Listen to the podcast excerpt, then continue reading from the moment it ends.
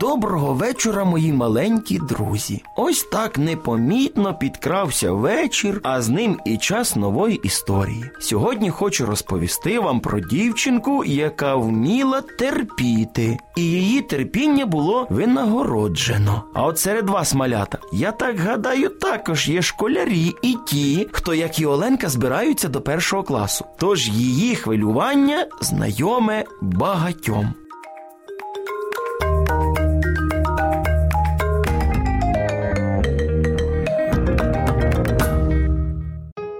Отож, Оленка збиралася до першого класу. Вже скоро до школи, але в неї ще немає ані портфеля, ані шкільного приладдя. Вже вкотре вона приходить до своєї матусі і все в неї питає. Мамочко, коли ми підемо купувати мені портфеля?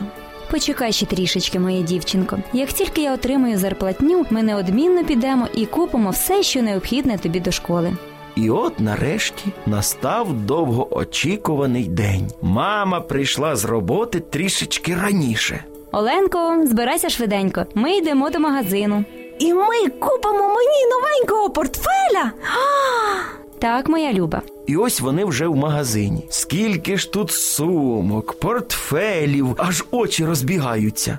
Які ж вони гарні, а які яскраві. Мамочко, я можу обрати будь-який. Мені б дуже цього хотілося, та мушу тобі сказати, що не всі портфелі нам по кишені. Оцей, оцей яскраво червоний з намальованим кошеням. Він так мені подобається. Давай його купимо.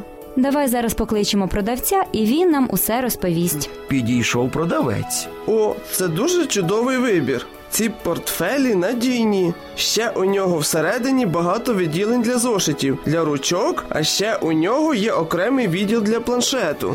А скільки ж коштує цей чудовий портфель?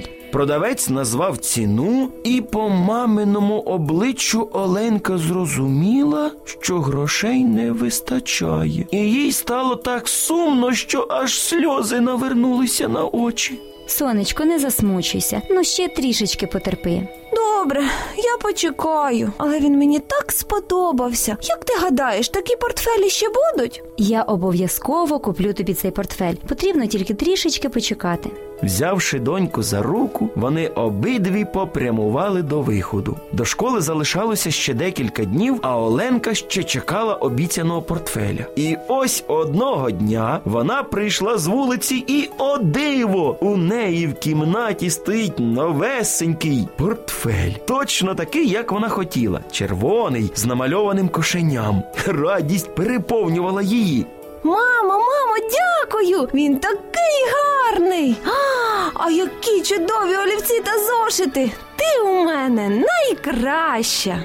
Вона міцно обійняла свій новесенький портфель. Тепер вона може йти до школи. Її обличчя сяяло від щастя. Ось таку винагороду отримала Оленка за своє терпіння. А нам, любі малята, на жаль, вже прийшов час прощатися. Тож кажу вам на добраніч і пам'ятайте, терпіння завжди винагороджується.